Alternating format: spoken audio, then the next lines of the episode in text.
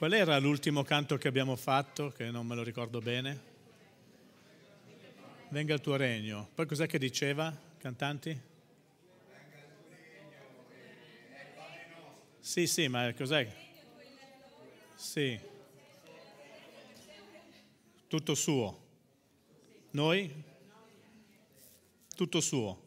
Poi venga il tuo regno. Poi diceva un'altra cosa interessante. Sia fatta sia fatta la tua volontà, sia fatta la tua volontà. E io al titolo, parto dal titolo, non ho più parole. No, non so più cosa dire, vabbè, comunque è la stessa cosa. Adesso ridete perché non sapete cosa arriva dopo. Ma io veramente non so più cosa dire perché, a parte grazie, veramente di cuore, siete, siete fantastici. Io credo che Fonte di Vita sia la miglior chiesa del mondo, non conosco le altre tutte, però credo che la nostra sia la miglior chiesa del mondo. Siete un popolo meraviglioso, però come ogni chiesa, perché poi rientriamo nel, nell'ambito delle chiese, e dobbiamo perfezionarci, dobbiamo fare qualcosa per migliorarci. E nell'anno della rivelazione, io credo che ognuno di noi debba, debba necessariamente sfruttare tutto il tempo a disposizione per crescere, per migliorarsi. Allora quando dico non so più cosa dire, perché, perché mi viene difficile continuare a, a pensare quante cose succedono in una chiesa. Dovrei usare degli aggettivi che potrebbero diventare offensivi, quindi non li uso, però sono veramente tante cose banali, questo lo posso dire, che ci fanno perdere tempo. C'è un mondo fuori che sta aspettando la manifestazione dei figli di Dio. Lo dice la scrittura, ma eh, se lo dice la scrittura è perché è vero. C'è un mondo che sta aspettando che noi andiamo là fuori a dirgli chi è Gesù Cristo. Mentre stavo lodando mi è venuta in mente una parola, insoddisfazione. Ci sono tanti cristiani che sono insoddisfatti della loro vita, sono insoddisfatti della loro posizione, sono insoddisfatti di quello che fanno. Sono... Come fa un cristiano a essere insoddisfatto?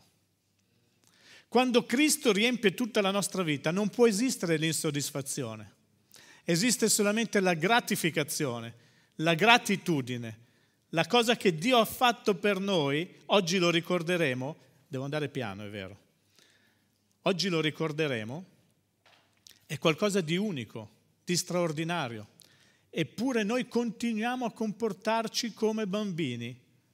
Perché? Perché facciamo i capricci a volte perché facciamo i capricci con Dio, perché facciamo i capricci gli uni con gli altri, perché? Perché siamo, siamo un po' ostinati. Allora io ho preso due versetti per costruire qualche cosa. Il primo mi deve mettere la base per il secondo e poi alla fine ci sarà la conclusione con un terzo versetto. Ma il primo versetto dice, passo subito al versetto, Efesini 5:8. Perché in passato eravate tenebre, ora siete luce del Signore. Comportatevi come figli di luce. Comportatevi come figli di luce. Allora qui è il classico versetto dove mette a confronto le tenebre e la luce. Prima eravamo tenebre, quindi prima vivevamo senza conoscere Cristo, vivevamo sotto il dominio di Satana, sotto il dominio del principe di questo mondo che ottenebrava il nostro modo di pensare, la nostra conoscenza. Amen.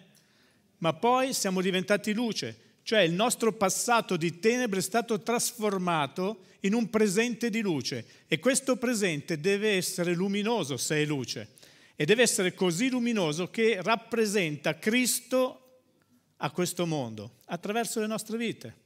Prima eravamo tenebre, adesso siamo luce. Le tenebre appartengono a Satana, la luce appartiene a Cristo. Ciò che siamo ci dice due cose importanti.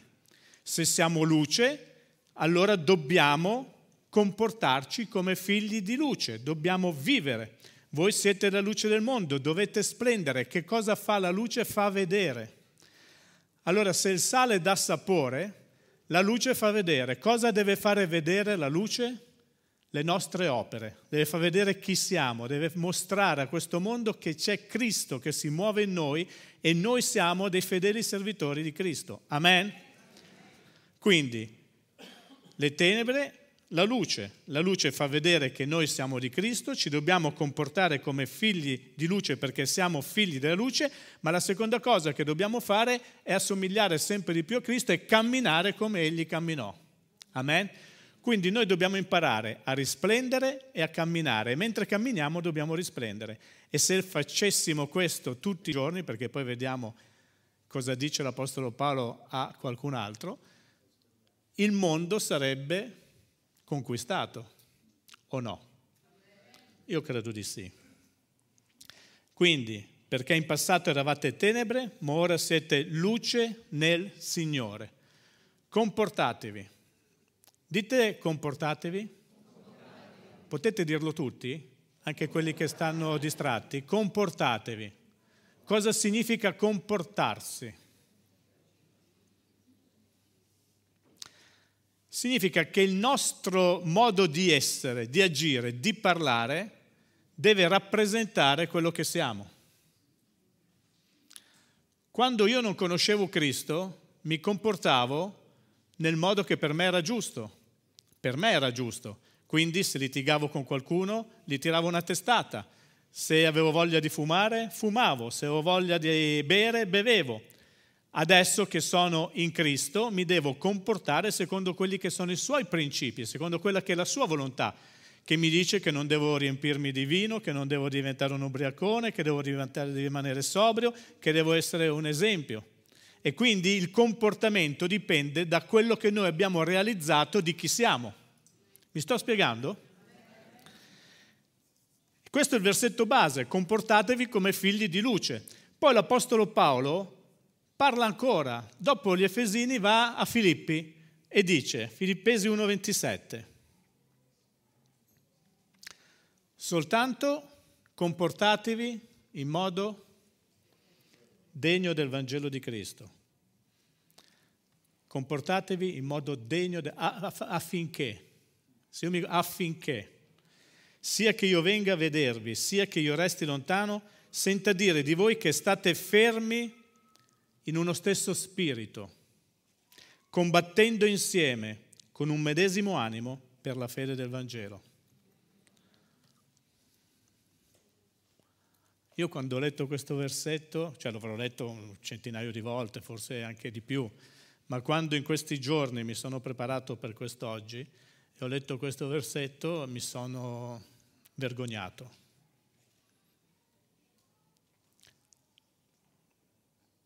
Cioè qua dice che la nostra condotta cristiana deve rappresentare quello che siamo. Noi siamo cittadini del cielo. Adesso vi spiego perché Paolo sta scrivendo così ai Filippesi, perché i Filippesi avevano modo di capire bene quello che Paolo stava scrivendo loro. Vedete, il verbo usato per comportarsi qui significa condursi, il condursi di una persona giorno per giorno, cioè tutti i giorni il nostro comportamento dovrebbe essere eh, stabile, non è che dobbiamo dare colpi di testa. Oggi mi comporto così perché ho avuto una buona notizia, domani mi comporto così perché ho avuto una cattiva notizia. Il nostro comportamento deve essere un comportamento stabile, sia nella prova, sia nella sofferenza, sia nella solitudine, sia in compagnia, sia nell'abbondanza, sia nella povertà. Perché? Perché gli altri ci guardano. E quando guardano noi che siamo stabili, che siamo tranquilli, che sappiamo chi siamo, a chi apparteniamo, noi riusciamo a incutere sicurezza alle persone. Le persone hanno paura. In questo periodo le persone hanno paura, il virus aumenta, la guerra incalza, la siccità ci sta togliendo l'acqua. Ragazzi, guardate che il, il panorama di quello che ci sta circondando descrive molto sinteticamente e chiaramente che cosa sta per succedere.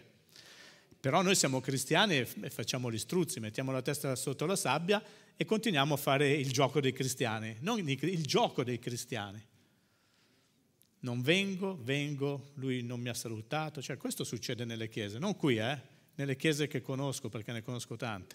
Si offendono per una cosa, si offendono per un'altra, invece qua dice delle cose straordinarie. Allora, perché Paolo sta scrivendo questo a Filippi? Filippi era una colonia romana, era una fiera colonia romana. Anzi, si dice che addirittura fosse una Roma in miniatura, che somigliasse veramente tanto a Roma. Ed essendo una colonia romana, Sapete, i romani usavano istituire le colonie come protezione intorno al, al loro regno e le costituivano con i soldati anche che avevano conquistato, che avevano arruolato, che stavano andando in pensione. In età pensionabile dicevano questi soldati, ok, ti vuoi stabilire lì, sarai lì, io ti farò cittadino romano e tu diventerai una colonia romana. Quindi lì si formavano colonie romane. Ma le colonie romane diventavano veramente delle, dei presidi in cui la fedeltà e il loro servizio per Roma era caratterizzato da da tante cose, dagli usi, dai costumi, dalla lingua, dal comportamento, dagli abiti, dalle usanze, dai titoli. Cioè, ogni colonia manteneva esattamente le stesse cose di Roma. Filippi era la stessa situazione. I cittadini mantenevano il loro legame con Roma. E quindi Paolo utilizza questo termine che significa condotta, comportamento, indicando soprattutto la condotta e il comportamento di queste persone che erano assoggettate a una grande nazione, che era Roma. Quindi i filippesi sapevano esattamente di che cosa stava parlando Paolo, di che cosa stava parlando Paolo. Cioè, se siete cristiani, adesso vi dovete assoggettare al vostro regno. Se come colonia romana usavate i costumi, le parole, i principi, la condotta dei romani. Adesso che siete cristiani dovete imparare a comportarvi come cristiani, quindi dovete mantenere uno stretto legame con il regno dei cieli. Amen?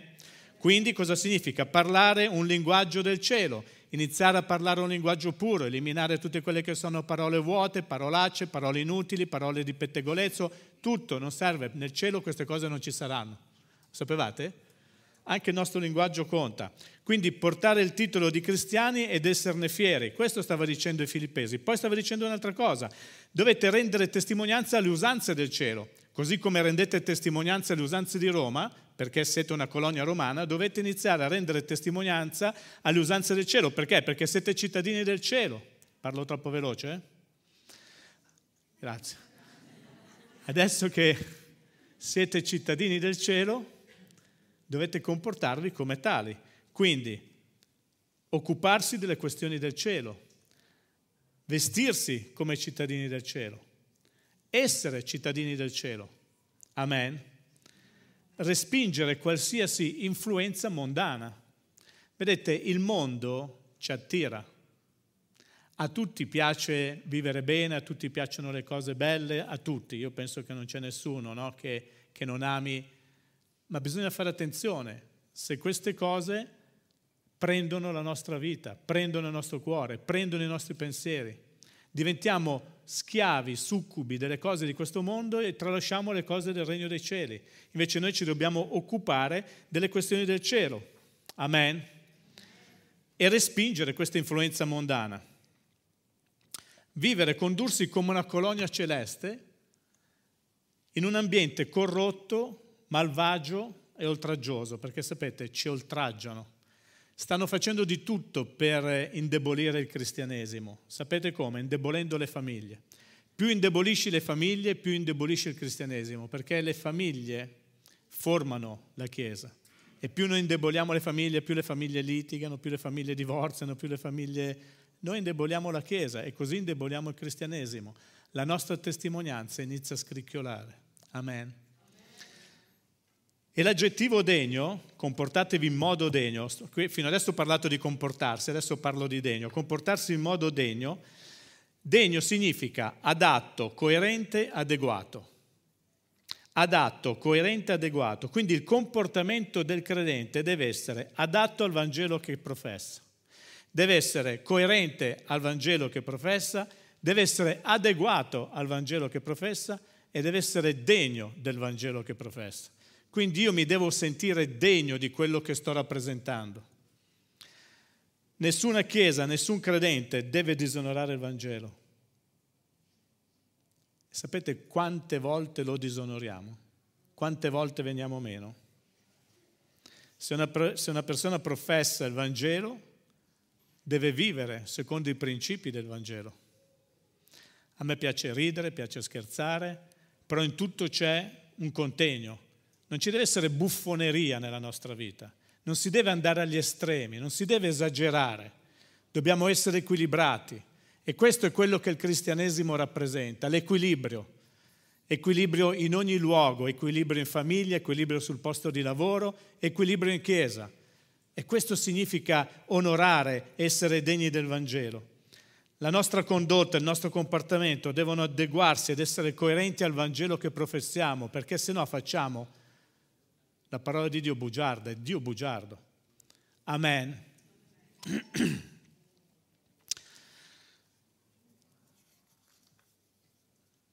Quando ci vestiamo per un'occasione importante, mettiamo abiti adeguati, no? Adesso ci sarà un matrimonio, fra un po' io mi dovrò mettere un abito adeguato. E quest'abito a volte si dice che ti calza a pennello, ti sta proprio bene. Ecco, il Vangelo dovrebbe essere la stessa cosa nella nostra vita. Quando gli altri ci vedono, dovrebbero poter dire, scusate, ti calza a pennello, ti sta proprio bene. Perché? Perché vedono che hai qualcosa, riconoscono che hai qualcosa. Amen. E poi dice qualche altra cosa questo versetto. State fermi in uno stesso spirito. La Chiesa deve rimanere unita nello stesso spirito. La Chiesa deve rimanere ferma, deve rimanere fedele, deve combattere insieme, dice combattendo insieme. Sapete cosa significa combattere? Combattere insieme. Significa lottare per una stessa causa. Allora, se qui l'Apostolo Paolo dice che dobbiamo combattere insieme, questo combattere fa riferimento alle gare sportive. Quindi quando una squadra di calcio gioca, combatte insieme per vincere.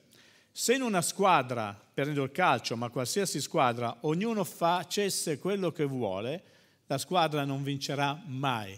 Ma quando noi combattiamo insieme, quando lottiamo insieme, ognuno nel proprio ruolo, ognuno nella propria posizione, ognuno in quello che Dio lo ha chiamato a fare, allora noi portiamo a casa la vittoria. Perché? Perché il nemico vuole sotterrare il popolo di Dio, vuole affliggere il popolo di Dio, vuole veramente costringerci alla resa, ma noi siamo quelli che invece devono continuare a combattere insieme per il regno di Dio. Amen. Combattere insieme, avendo lo stesso spirito, significa che tutti devono collaborare, tutti dobbiamo collaborare. Dite collaborare. Cosa c'è di difficile nel collaborare? Com'è possibile collaborare? È difficile perché io ho una mente che pensa una cosa, tu hai una mente che pensa un'altra, ecco perché poi ci vuole qualcuno che tira le, le fila. Però dobbiamo imparare a collaborare insieme. La Chiesa non è fatta per individualismi, la Chiesa, un corpo, è fatta per essere uniti e collaborare insieme affinché il regno di Dio possa manifestarsi. E neppure una persona deve arrendersi, Neppure una persona deve allontanarsi o lasciare il campo di battaglia, perché quando uno se ne va e lascia il campo di battaglia, significa che gli altri devono combattere anche la sua battaglia. Non so se mi spiego. E l'Apostolo Paolo qua veramente state fermi in uno stesso spirito, combattendo insieme con un medesimo animo per la fede del Vangelo. Stesso spirito, medesimo animo. Anche i sentimenti contano, dobbiamo avere gli stessi sentimenti per combattere insieme, per vincere insieme. L'opposizione è dura, eh? L'opposizione è molto dura. Ci attaccano, ci attaccheranno, ci hanno attaccato. Il principe di questo mondo non vuole che noi siamo uniti, non vuole che noi combattiamo insieme perché sa che ha già perso in partenza. Perché noi siamo forti quando siamo uniti. Già da soli facciamo tanto, ma quando siamo uniti siamo una forza. Uno ne scaccia mille, due, diecimila. Quindi noi dobbiamo imparare a vivere insieme questo combattimento della fede, dobbiamo imparare a combattere insieme gli uni per gli altri, dobbiamo imparare a difenderci, a proteggerci, perché altrimenti saremmo presi nelle fauci del nemico perché da soli non si va da nessuna parte, ve lo dico con tutto il cuore. Sapete quante volte in passato, ma anche, anche ultimamente, mi viene, mi viene, da pensare, mi viene da pensare che, che sono stanco, che, che oh, è tanti anni che lotto, è tanti anni... Eh, e Dico, ma perché tutto questo? Perché continuare a lottare quando poi vedi che le cose non vanno come dovrebbero andare? Poi il Signore ti dà la sua forza, ti dà sua, il suo timbro, ti dà il suo entusiasmo e dici no, ma io ho delle promesse nella mia vita, ho delle promesse per questa Chiesa e devo continuare a combattere perché queste promesse si realizzino. Amen. Tu hai delle promesse nella tua vita, c'è delle promesse nella tua casa e devi continuare a combattere perché queste promesse si realizzino. Non bisogna gettare la spugna. Se getti la spugna hai perso, se continui a combattere Dio ti darà la forza per continuare a vincere. Amen. Lui ci ha cambiati, ci ha restituiti una dignità che prima non avevamo, ci ha reputati degni di rappresentarlo. Eravamo morti nei falli e nei peccati, eravamo nelle tenebre, la base, adesso siamo stati chiamati alla sua meravigliosa luce, siamo luce, dobbiamo essere figli della luce, dobbiamo comportarci come figli della luce e dobbiamo camminare per portare la luce a questo mondo. Amen. Siamo destinati a regnare. Tutte queste cose io me le sono dette in questi giorni.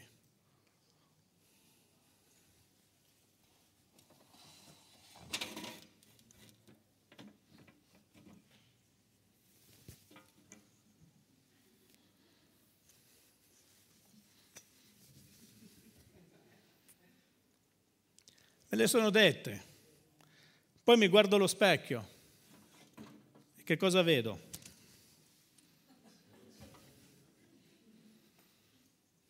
Sai cosa vedo? Vedo uno che è ancora lontano di tutte quelle cose che, che sta dicendo. Che ancora non riesco a fare tutto quello che dovrei fare, che ancora non, per Dio, eh, che ancora non, non mi comporto nel modo degno come Dio vorrebbe sì, sei pastore da 26 anni, no, guarda, puoi essere pastore da 40 anni, ma se non metti in pratica la parola di Dio non serve a niente. Io a volte mi guardo allo specchio e, mi vergogno di quello che sono, perché mi vedo, eh? Perché se tu non ti vedi, sei un ipocrita. Ma quando tu ti guardi allo specchio devi vedere chi sei, devi vedere se sei conforme a quello che, che la Bibbia sta dicendo. L'Apostolo Paolo, che era una persona seria, diceva in Romani 7:19, infatti il bene che voglio non lo faccio, ma il male che non voglio, quello faccio. L'Apostolo Paolo è una persona seria, sapeva quali erano i suoi limiti. Noi dobbiamo essere persone serie, sapere se ci stiamo comportando in modo degno del Vangelo di Cristo. Ti guardi allo specchio e dici, mi sto comportando in modo degno? Sono luce? Quando parlo gli altri sono attirati a Cristo perché le mie parole sono parole di sapienza, sono parole di, di vita, sono parole che portano speranza. Il mio comportamento, comportatevi in modo degno, comportatevi come figli di luce. Quando mi guardo allo specchio, che cosa vedo? C'è qualcuno che vuole venire a guardarsi a questo specchio? No, perché non è lo specchio delle mie brame che è la più bella del reame. Questo è uno specchio che riflette la tua immagine. Eh? E se tu sei onesto dovresti dire cosa vedi. Vedi un cristiano che è luce, vedi un cristiano che parla bene, vedi un cristiano che non critica, vedi un cristiano che non giudica, vedi un cristiano che ha Cristo come centro della sua vita, vedi un cristiano che vive bene in famiglia, vedi un cristiano che sul posto di lavoro non esagia, non dice mai una parolaccia, vedi un cristiano che quando guida la macchina, io non ho il pesciolino dietro, che quando guida la macchina gli altri non hanno niente da dire. Vedi un cristiano che quando ha un problema con un fratello, con una sorella, dice, senti, ho un problema con te, lo vogliamo affrontare? Lo vogliamo affrontare? Qual è il problema? È se ho questo e glielo dici e, e vi trovate d'accordo nel trovare la soluzione, nel continuare a combattere insieme, lavorare insieme. Non si scappa dalla battaglia. Amen. Guardate, io sto leggendo quello che dice l'Apostolo Paolo, che era un uomo tutto d'un pezzo, eh? tanto è vero che lui stesso ammette quello che non voglio faccio, quello che devo fare non faccio, e se si guardava allo specchio dice non sono degno perché, perché sono mancante. Io sono mancante. Quando realizzeremo di essere mancanti, allora ci sarà la vera trasformazione. Quanti sono mancanti? Su. Oh, oh. Beh, siamo a buon punto, eh? Perché se tu realizzi che sei mancante, allora ci sarà la vera trasformazione. Fammi la trasformazione. Ola. Noi dobbiamo guardarci allo specchio e vedere quello che siamo veramente. Siamo figli di luce. Siamo figli di Dio. Lo specchio non mente, eh?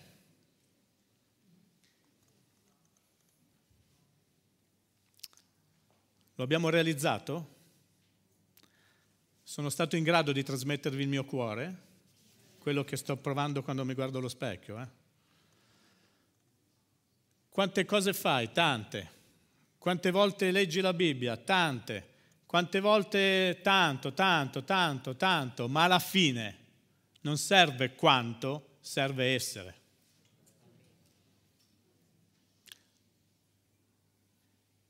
A me spiace dire queste cose perché, perché so che qualcuno potrebbe restarci male, ma le sto dicendo a me stesso.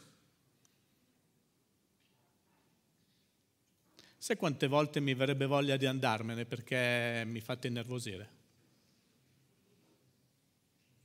È facile, eh? Cioè, oi, mi avete fatto innervosire, poi me ne vado, vi arrangiate, sono problemi vostri, i problemi ce li avete voi, non è che vi posso risolvere i problemi io, tutti i problemi li devo risolvere, no.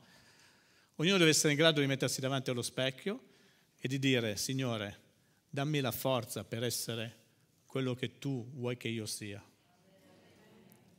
Affinché con la tua forza io possa risplendere in questo mondo e possa manifestare la tua grazia, la tua vita, la tua gioia, la tua pace, la tua luce, la tua forza, la tua potenza.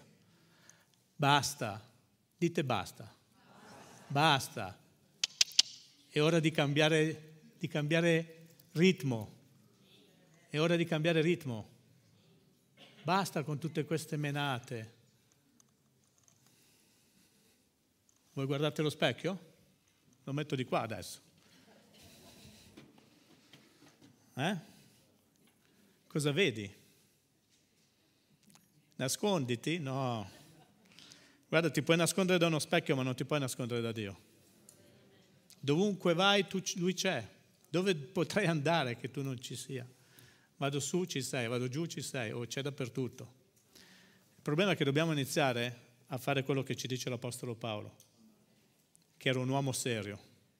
Aveva il suo carattere, ma era un uomo serio e sapeva che doveva cambiare.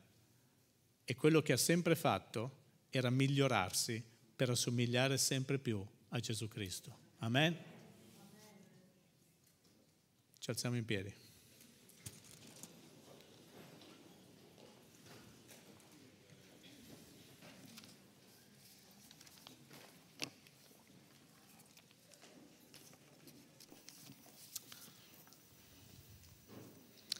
Adesso mi viene anche in mente perché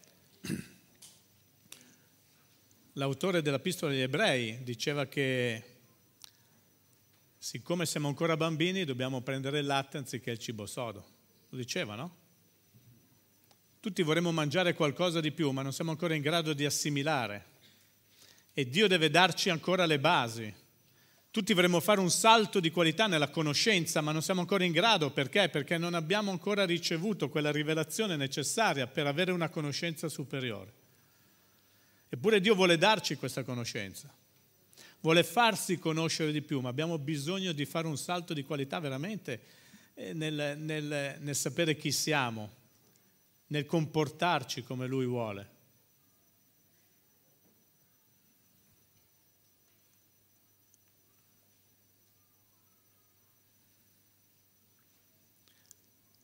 Andate a delle persone a dire che c'è qualcosa che cambia la loro vita semplicemente se ci credono.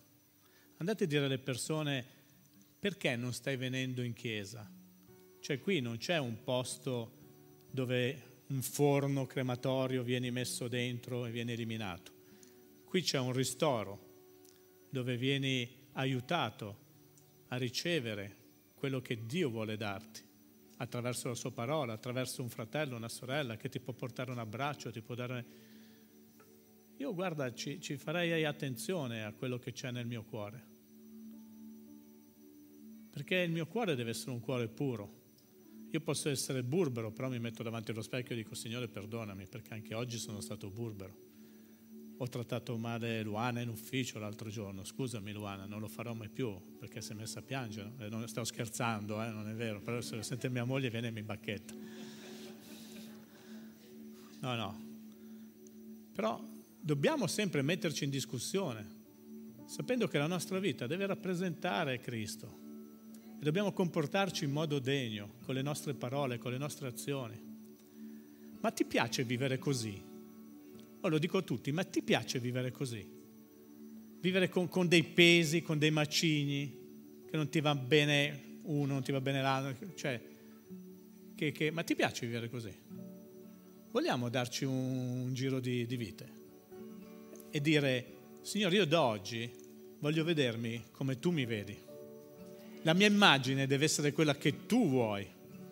Io voglio comportarmi in modo degno perché voglio rappresentarti e essere un figlio di luce. Parola di Dio?